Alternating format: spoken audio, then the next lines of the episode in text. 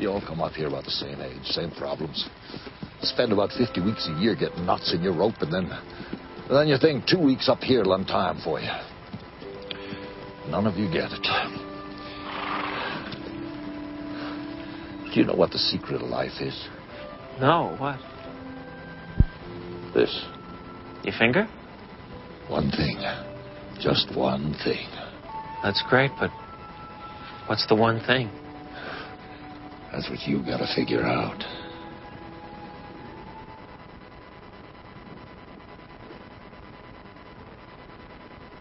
Well, nothing says good morning like city slickers. How many of you, just by a show of hands, uh, saw that movie City Slickers? You're old. that movie was 18 years ago in 1991, and uh, Billy Crystal looked a lot better uh, than he does today back then. But uh, I love that show, and uh, I love that line. Do you know what the secret of life is? It's just one thing. Well, again, welcome to the jar. My name's Chris. We're so uh, glad that if you're uh, visiting with us for the first time or you came back from Easter, we're excited that you did. And uh, today we're going to continue on in our series called Wired. And uh, we're going to look at the fact that God has wired us in uh, different ways, and He's wired us as unique individuals. And today we want to talk about being wired for wholeness. Um, and that's what we're going to look at. Now, when you think of this word wholeness, um, you think of a word in which our culture talks about constantly. In fact, um, it's marketed all the time. When you think of the word wholeness, you think of the word holistic, like holistic medicine, or holistic education, or holistic insurance. There are holistic parents, and there are even, I saw on the internet this week, holistic pet foods, and there's holistic adult foods. They both taste terrible, but uh, they're holistic, you know? And uh, this whole concept of something being holistic is to provide you with a whole benefit of life. That your body and mind and spirit, which are all connected, can be made whole. Now, this concept of wholeness, like I said, it's marketed all over the place. People will talk about the importance of wanting to have a whole life, and it runs rampant in our culture. Now, some people go off on the deep end and they drive every, uh, they purchase everything that is whole, and uh, it doesn't really affect them too much, but they simply want to have a whole life. And this morning we're going to begin by kind of having a working definition of wholeness. It's not extremely intellectual, but it's important for us to uh, know. And when we think of that word wholeness, it means to be made complete. To be made complete. God wired you, and God wired you to be whole. He made you to be complete. He loves you more than anything else in His creation. More than anything else He created, He loves you the most, and He wants you to have a complete and abundant life. And so the question becomes what then leads to wholeness? What is it that leads to a wholeness of life? Well, if you want to have a whole and healthy life, a complete life, it begins by you having a desire to be made whole. You have to have a desire to be made whole. Now, every single person in here has desires, right? No matter who you are, you have a desire. For instance, for most of my life, my desire has been the Twinkie. You know why they give you two? Because you can't stop with one. And, uh, I have a little bite didn't have breakfast this morning. But this is good. It's really good. Some of you wish you had a Twinkie right now, don't you? Well, if you're nice, I might give you one later on. But for some of us, our desire isn't Twinkies, but maybe it's um, chocolate. Or maybe it's a steak. Or maybe it's something else. And others of us have a desire for things like money and making more and more of it. If we just have enough money, then we think our life is complete or whole. And others of us desire that uh, we would be successful and we look good in front of other people. And so that becomes the guiding force of our life. And still, for others of us, what we want to do is we want to control everything. Any control freaks here? We know what we call those who didn't raise your hands, right? Liars. You're all control freaks. You all have a desire to want to control something in your life. Now, some of our desires are not good for us, but some of our desires are good. Like the desire of these people who are leaving for Appalachia to serve people who are less fortunate. That's a good desire to have. Some of you have that desire to reach out to those who are in need. You have a desire to reach out and serve other people. You have a desire to love those people who are difficult to love. And ultimately, in this place, what we're trying to do is have a greater desire to know God. To know God and know Him in His fullness. In fact, God says this I will give them the desire to know that I am the Lord. They will be my people, and I will be their God, because they will wholeheartedly turn to me. Did you realize that? God has wired you to know Him. That's one of His greatest kind of uh, desires for His life, is that you would have a desire to know Him, and He's wired you up that way. And He says, I want you to know me with your whole heart. You will know me, and I will know you. And you will be on this road to wholeness, on a road to be made whole. But desire alone is not enough, is it? Because your desires eventually can kind of run out, or they can end very quickly. For instance, do you remember uh, parachute pants? Anybody from the 80s? Man, I had a desire for those, man. Some of you who are younger and you're like, parachute pants, what are you talking about, bunch? They were these pants that had zippers everywhere. You zipped, zop, zipped everything, you know? And people had a desire for that. Does anyone wear parachute pants anymore? Now, don't raise your hand for that, all right? No, you don't wear parachute pants. That desire ended. So there's got to be something more. And that is determination. Determination. You have to have a determination to be made whole. Over the past 10 years, I've had a desire to run the mini marathon down in Indianapolis. You know how many times I've run the mini marathon down in Indianapolis? One. Give me a break. Some people up here are saying zero. Gosh. Happy Easter, right? No, I, I ran it once back in 1993. And it took time and it took energy to complete it. I spent uh, hours with three other guys. And we ran four times a week. Early in the morning, late at night. I remember running in the snow and in sleet in uh, January when we first started, and when it was extremely hot in April when we got to the end of our training. And uh, I was determined to run the mini, and I did it.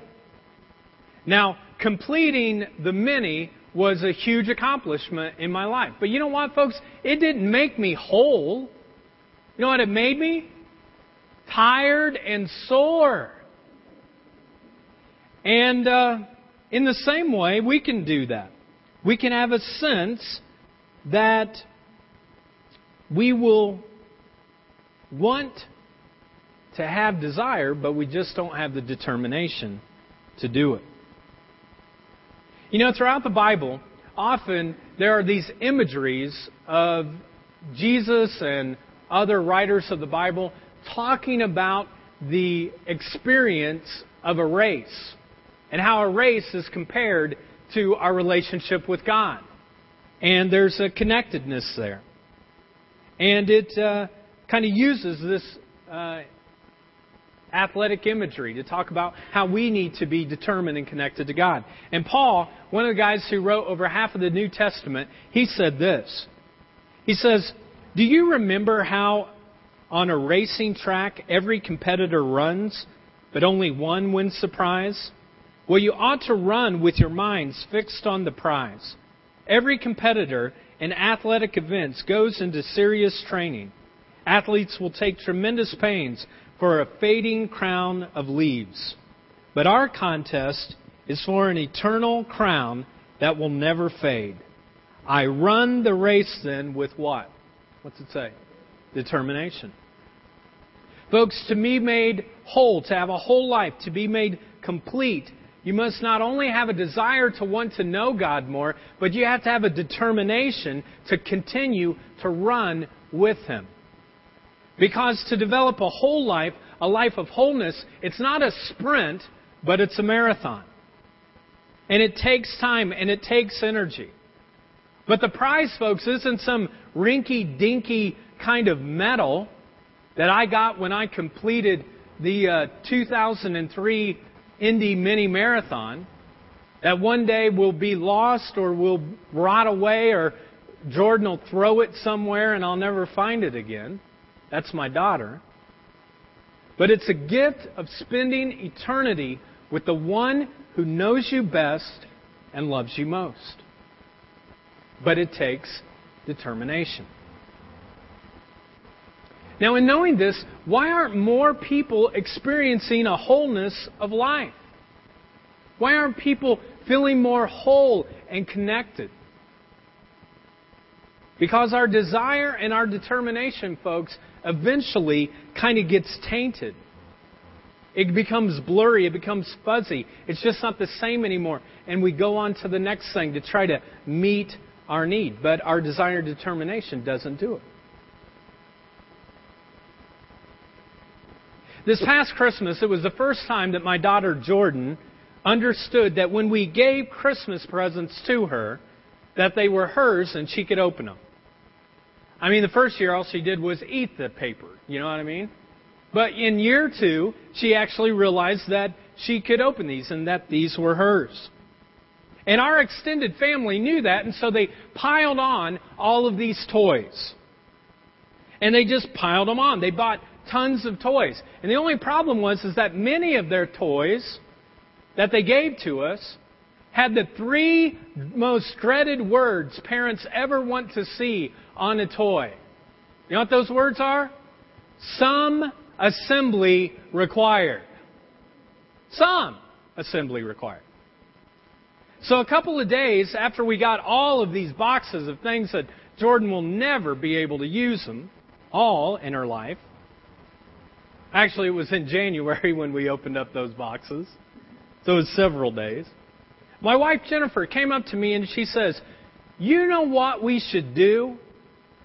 Now, if you're not married, I want to translate that for you. When your wife says, You know what we should do? Translated means, You know what what? You should do. And uh, she came up and she said, You know what we should do? And I go, um, No, honey. What should we do? And she said, We should just put together all of the Christmas presents that we didn't get a chance to get to today. And then she left and went to work. It was my day off. Now, here's the problem, folks. I don't know how. I don't know how to use tools. I don't. My father in law, every year for Christmas, he buys me more tools. And I have all these nice tools. They've never even been out of those little cases. Like, I can't figure out how to flip the things on both ends. I don't know how to do it. I mean, I'm just going to confess right now I'm not a man.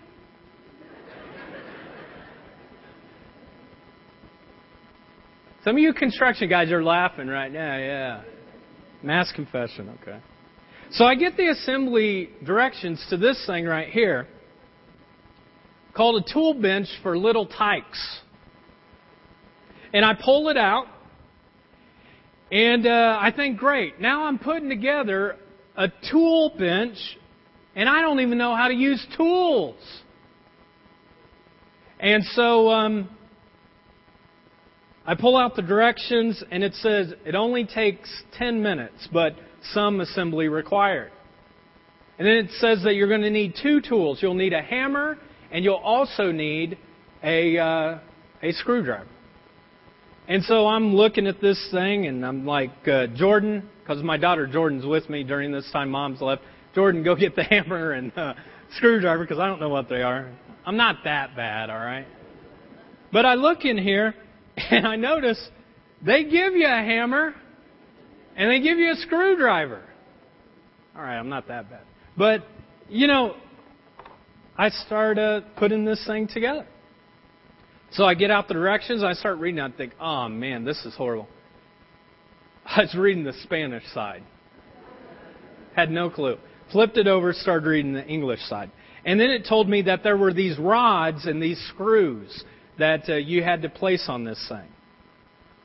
And uh, I got these two rods that were supposed to be on the top, and I put them in. I, I couldn't get them quite right, so I stopped with the rods, and I just put this little thing here together because all you had to do was put it right inside, you know, and, and that was it.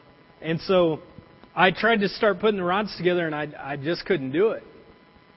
And uh, all of a sudden, it was like 45 minutes, and I still hadn't put this thing together. And so I, I just kept working at it. And um, eventually, a little bit over an hour, I finally got the whole thing put together. Now, this whole time, my daughter Jordan has been playing, looking at what Dad's doing. And it's almost as if she's looking at me and saying, You want me to put it together for you, Daddy? Yeah.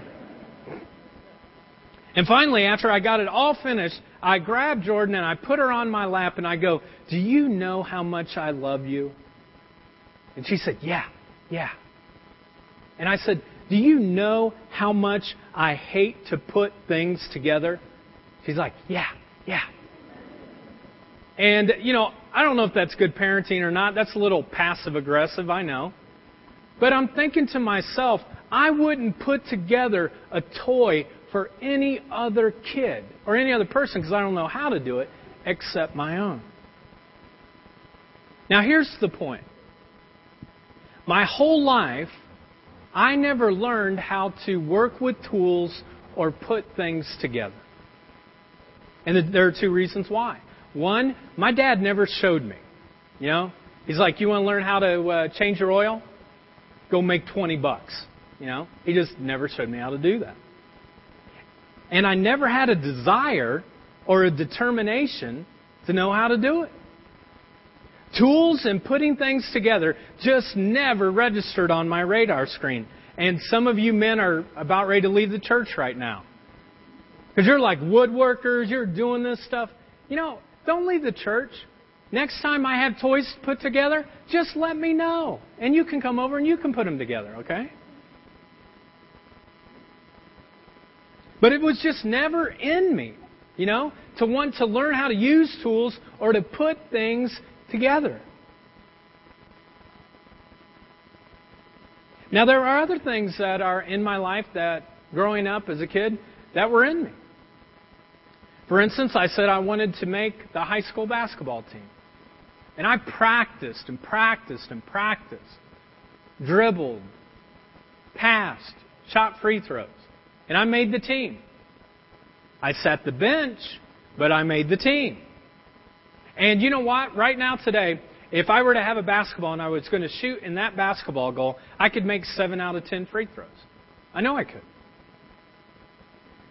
Later in my life, when I got in my early 20s, I, uh, I fell in love with this book. I was a PK, a preacher's kid. My whole life, we talked about the Bible, we read the Bible. I just never had it kind of come alive to me. But in my 20s, I started reading it for the first time, and I just couldn't put this down because it was so life giving. It made me whole. And I got my uh, master's degree in learning how to understand this book more so that I could communicate it, so I could teach it to other people. Now, I don't know everything in this book. There's still a lot I have to learn. But if people were to come up here and they were to ask me some questions about things in the Bible, more than likely I could give them some answers. I could help them out. And so often, I think we want to be good at things. The only problem is we just don't want to put the time and the energy and the effort and the determination and the discipline it takes to do those things. There's a story in John, which is in the New Testament in chapter 5. John was a disciple of Jesus, the, one of the closest ones, actually. And you can read it this week if you want to. But it's a story in which Jesus encounters a man who has been paralyzed for 38 years. In other words, for 38 years, he's never been able to move. And in the city of Jerusalem, where uh, he lived, the man lives in a place where there's this pool called the Pool of Bethesda. That's a healing pool. And that people can go to this pool. And there was a myth that an angel came down and stirred up the water. And the first person who got into the water after the angel kind of stirred it up would be healed. Now, this was a public pool. I mean, not like the pool here at the Y, but it was more like kind of a, a man made lake that was in the middle of the city. But if you could be the first one to get to the pool, you could be healed of all of your physical problems. Now, again, I don't think this was a true story, it was a myth. But people believed it during that day. And there were hundreds of people every single day that would be sitting around this pool looking at the water, just waiting for it to get stirred up a little bit. People who were blind, people who were deaf, people who were lame, people who were sick, people with all kinds of physical maladies were just kind of right around the pool. So you can just imagine the chaos that would come when the wind would get heavy and people are all looking at this water and they see it move and that, you know people are just jumping into the pool because they want to be the first one into the water so they can be healed. Well, there's this one man who has been sitting around this pool for 38 years. He's an invalid. He can't jump into the water. And every time that the water stirs, he wants to get into the pool, but he couldn't do it. No one would throw him into the pool, and it makes sense why. Because they wanted to be the first ones to get in there. And he experienced this for 38 years. Then one day, Jesus walked onto the scene. And those of us who believe in Jesus believe that He has the power to heal things in our life, and some of you are a testament to that. But I've often wondered in this story what Jesus must have been thinking when he started walking towards this pool, and it's like a hospice of all of these people who are sick and they are on the verge of death. And Jesus walks up to this pool. Now, Jesus had the power to heal everyone at the pool that day, but he doesn't do that. And he starts walking, and he's like walking over people and around people because everyone's looking at this water, waiting for it to move so that they can be healed. And Jesus walks around and he notices this man. And he walks straight up to him. And he asks him the question Do you want to get well? Do you want to get better? And the man responds, Do I want to get better? Well, yeah, I want to get better. I mean, it's all within me to get better. It's just that no one is there to pick me up and put me into this pool of water. I mean, I can't walk. That's my problem. I can't get to the water first. And it's kind of a strange question to ask somebody, right? why, why would Jesus ask this? And I think it is because this man had lived this way for 38 years. Just constantly laying down on the ground, and he learned to beg. You see, begging, from our perspective, is a horrible thing. But if that's the only thing you know how to do, you become pretty good at it after 38 years. He became a professional beggar, and he had learned a certain lifestyle. And I think Jesus is coming to him saying, Do you want to change? Do you want to get better? And at some point, this man says, Yes, I want to change. I want to get better. And Jesus says, Well, get up and walk. Go on. Now, it's weird that this story happens because we have no idea that this man even knows who Jesus is. He doesn't believe in him, he hasn't been following him. But somehow, because of Jesus, he has enough faith and strength that he stands up. And you know the thing that I was imagining this week? What it must have sounded for all of those bones and tendons that had atrophied for 38 years to sound like. I mean, all of a sudden you hear this crack, crack, crack, crack, crack, crack, crack, crack, crack. And he's up and he's standing. He hasn't done this for 38 years. And people around the pool, everyone notices and they start jumping into the pool.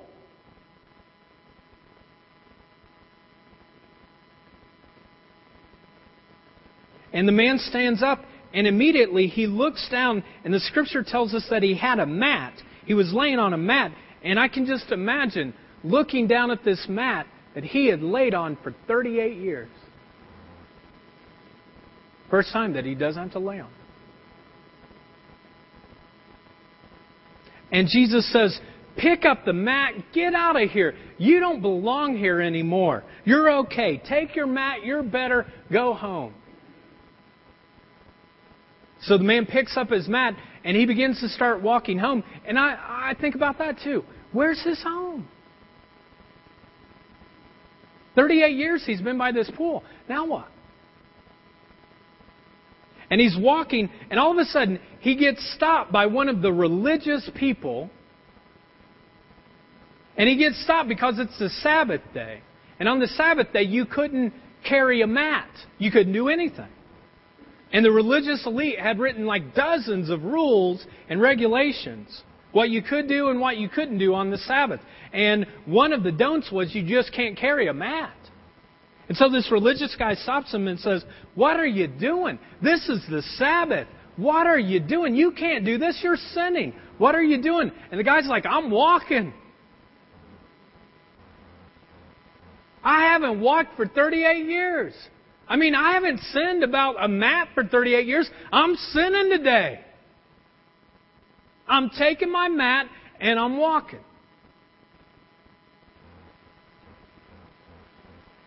And the religious man says, You can't do that. You're breaking one of the Ten Commandments. And by the way, who healed you? Because, see, there was another law, folks, that said you couldn't heal on the Sabbath. So he wants to know who's that person. Who healed you? And the guy, you know, I mean, he's got all these tendons and bones that have popped in place, and he's walking, and he's like, I, I, I don't know. I, I think his name was Jesus, though. But it's a big blur. But if he comes back to me, I'll let you know who it is. And so the next day, Jesus checks up on him. You see, that's the thing, folks. When you start following Jesus Christ as Lord of your life, pretty soon, what happens is He checks up on you every day. How are you doing? Do you need encouragement? Do you need love? Do you need encouragement?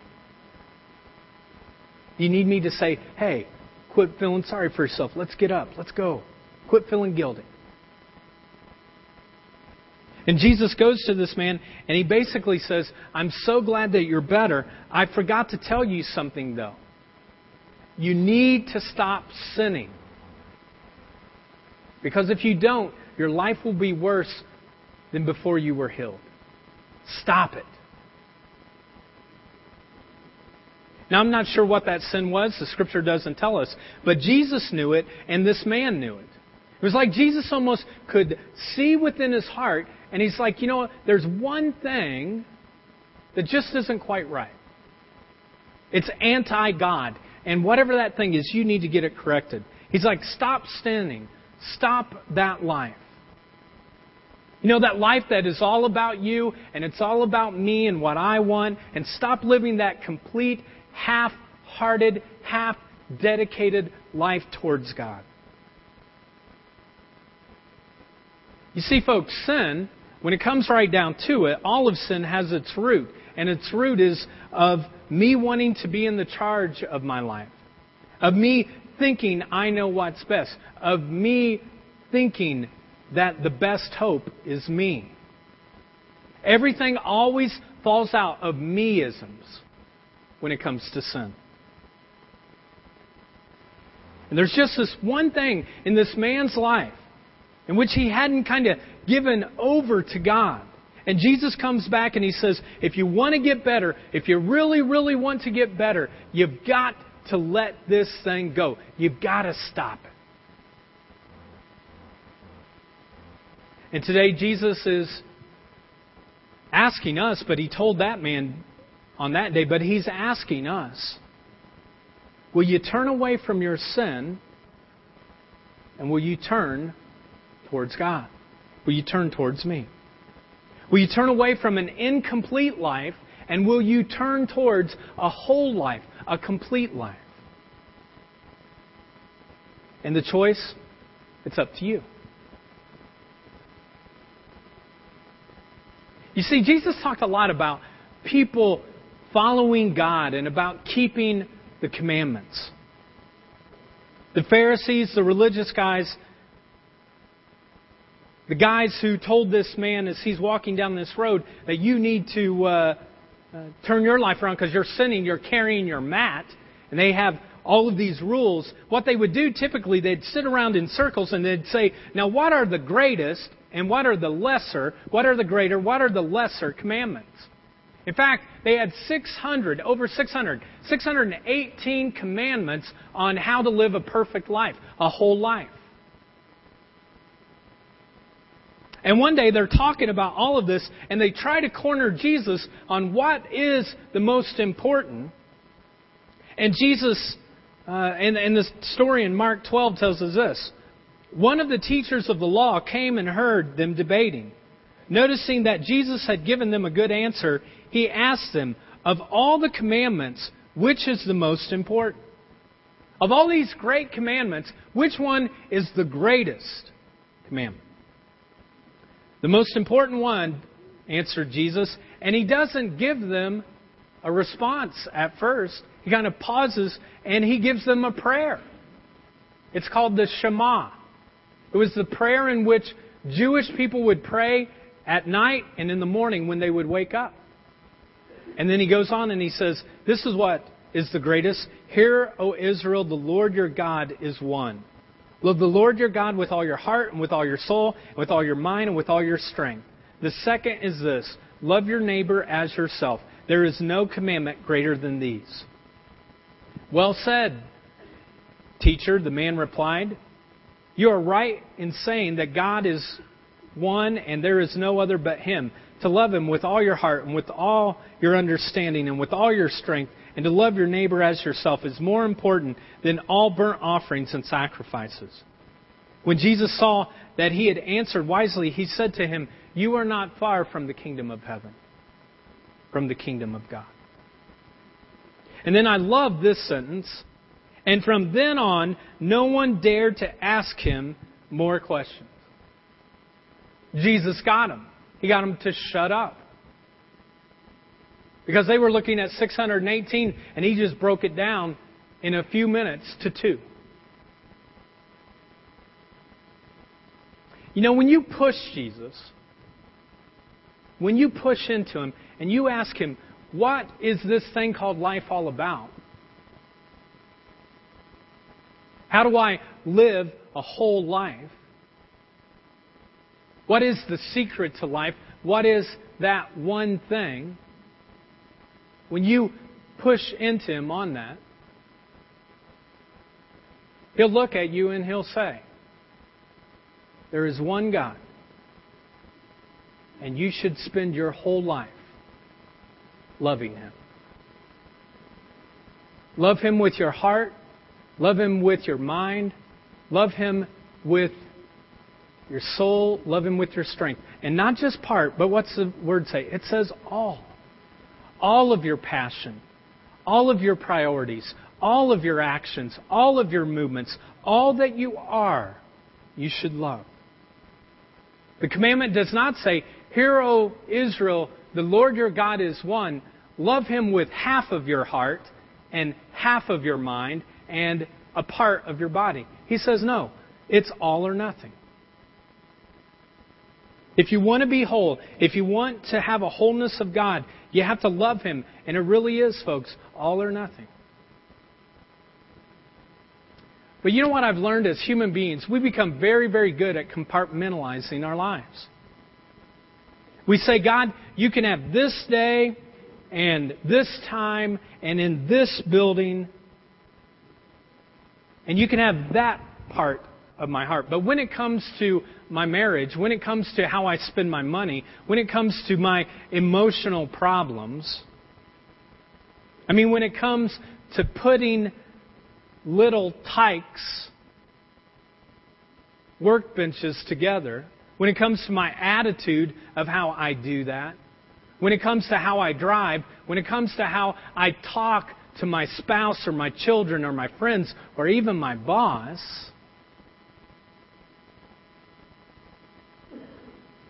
does it matter?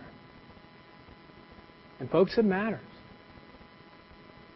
And God has everything to do with that.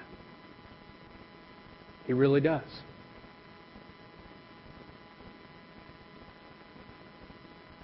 You know, we're all known for something. And I decided a long time ago that when people looked at me and they were trying to figure me out,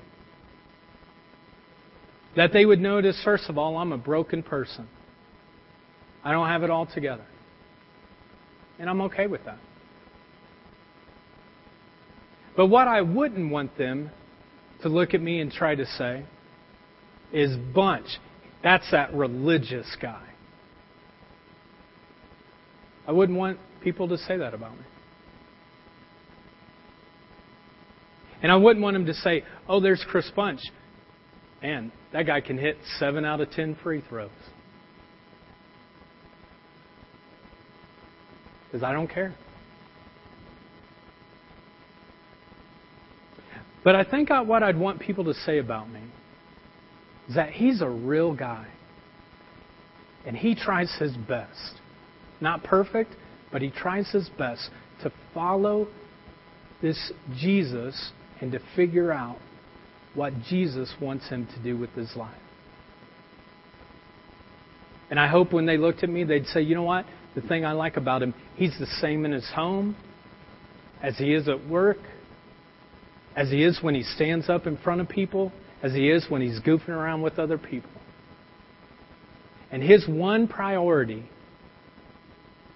is to have a whole life that's focused on Jesus. But you know what the problem is, folks? You can't just desire that. Just like you can't just desire to put together the Little Tikes workbench. It takes determination. You've got to give your whole life for Him.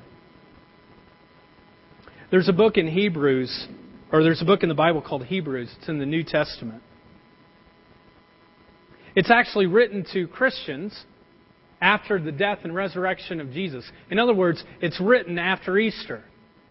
And I was thinking, you know, today is the Sunday after Easter. And it'd be good for us to maybe hear what that writer had to say. Because he talks about entering a whole life. How we can be known as someone who loves Jesus and loves Him with all of our heart and all of our soul and all of our mind and all of our strength. And he begins in chapter 11, he like lists all these faithful people in the Old Testament, the first half of the Bible, and says, you know, these were people that weren't perfect, but they, they followed him. They tried to connect with him. And then he starts in chapter 12 at the end of this whole long list, and this is what he says Therefore, since we are surrounded by so great a cloud of witnesses, which he's talking about all these people who have died, who've gone before, but who are praying for us, who are encouraging us. Let us also lay aside every weight and sin which we cling so closely to. And let us run with endurance the race that is set before us, looking to Jesus, the founder and perfecter of our faith, who for the joy that was set before him endured the cross, despising the shame, and is seated at the right hand of the throne of God. And I think in this passage, what it does is it gives you some steps of how to heal, uh, of how to live a whole life, how to live a healed life, a whole life. First of all, it says we have to lay aside our weights and our sins. You have to lay aside those things. When I turned 35, my metabolism changed. Before 35, I could eat anything I wanted. And whether I exercised or I didn't exercise, it didn't matter. I could just go and do whatever, and my weight didn't change. But when I hit 35, all of a sudden, where are you, friend? Twinkies. And for lunch, Every lunch, I had Whopper, the home of the Whopper. That Twinkie's good. But I had to finally decide that I just wouldn't eat those two things. I had to lay them down. I had to drop some things in my life if I wanted to be physically whole. And those two things weighed me down, and I had to drop them. And for some of you, it may not be your physical life, maybe it's your financial life. And you've got to drop some credit cards. Now, the only problem is when you drop things, folks, they're still there. They're looking up at you. And you have to do something else. And the writer here says you have to run. You run with endurance. In other words, you run like a marathon runner, not a sprinter. You run knowing that you're going to have to run for the rest of your life. You're just going to have to run. But you just can't keep running away from things because if you run far enough away from the Twinkie or the Whopper, eventually you'll be like, wow, those really weren't that bad and you'll run towards them. So you have to run away from them and you run towards something else. And the writer says, look to Jesus. Run towards Jesus. Look to Him. Fix your eyes on Him because He will make you whole. Now, for some of you this morning, to be made whole means you need to give your life to Jesus Christ. It's like putting a piece of the puzzle together, and there is a missing piece to the puzzle of your life, and you're trying to find it in everything else, but the piece is Christ. Maybe you were here last week. Maybe you've been checking out the jar. Maybe you've been here a long time, but the reality is you've never given your whole life to Him. You have to lay aside your sins and you fix your eyes on Jesus. And you have to be determined to run towards something. And for some of you, it might be the Bible. That's why this Saturday, I just want to encourage all of you take the time to walk through the New Testament. It's an investment of your life that uh, you'll never have to worry about getting anything back because it will have dividends. But that's the thing that's missing, the missing piece of the puzzle of your life. Now, for others of you, you've accepted Christ, but the area of your life that is not whole is your financial life. You're in so much debt right now as you sit there that you think there's no way I'm ever going to get out. You can't see the light at the end of the tunnel. And Jesus says, you know what? It's going to be hard to get out of this debt, but you can do it. We'll do it together. But you got to be determined to stay on the plan. Drop the credit cards, don't pick them up again. We'll talk about that next week. For others of you, it's your relational life. I mean, you're like, I don't have a problem loving God. I just hate everyone else in the world. You got a problem. You have to learn how to change so that you can have better relationships with your spouse, with your friends, boyfriend, girlfriend, boss, coworkers, neighbors, kids. And over the next few weeks, we'll be doing that. And for some of you, it's emotionally. You have been hiding some pain and some hurt in your life for decades. And you're just not whole. Folks, God wired you for wholeness. Not just in one area of your life, but your whole life.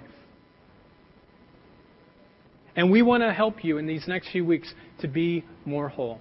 And the question is do you want to get better? Do you really want to get better? Let's stand for closing prayer.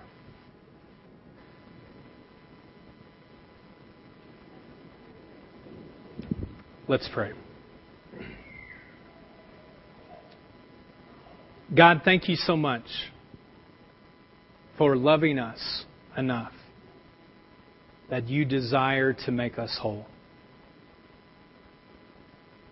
Each of our lives, God, is like a puzzle. And the only problem is, God, there are some pieces to the puzzle that are missing. We know what they are. We could identify what they are right now. But we can't do it on our own. We need your help. But we're determined to do so. And so, God, would you come and would you help to make us whole in our body, in our mind, in our spirit? And for some of us this morning, God, that means we give our lives to you. We just say, Jesus, right now, to the best that I know, I turn away from the sins in my life and I want to turn towards you. I want a new relationship with you. Forgive me of my sins and make me whole. And for others of us, God, when we look at the puzzle, the piece that is missing is financial freedom. Or maybe it's loving relationships, or maybe it's being healthy emotionally.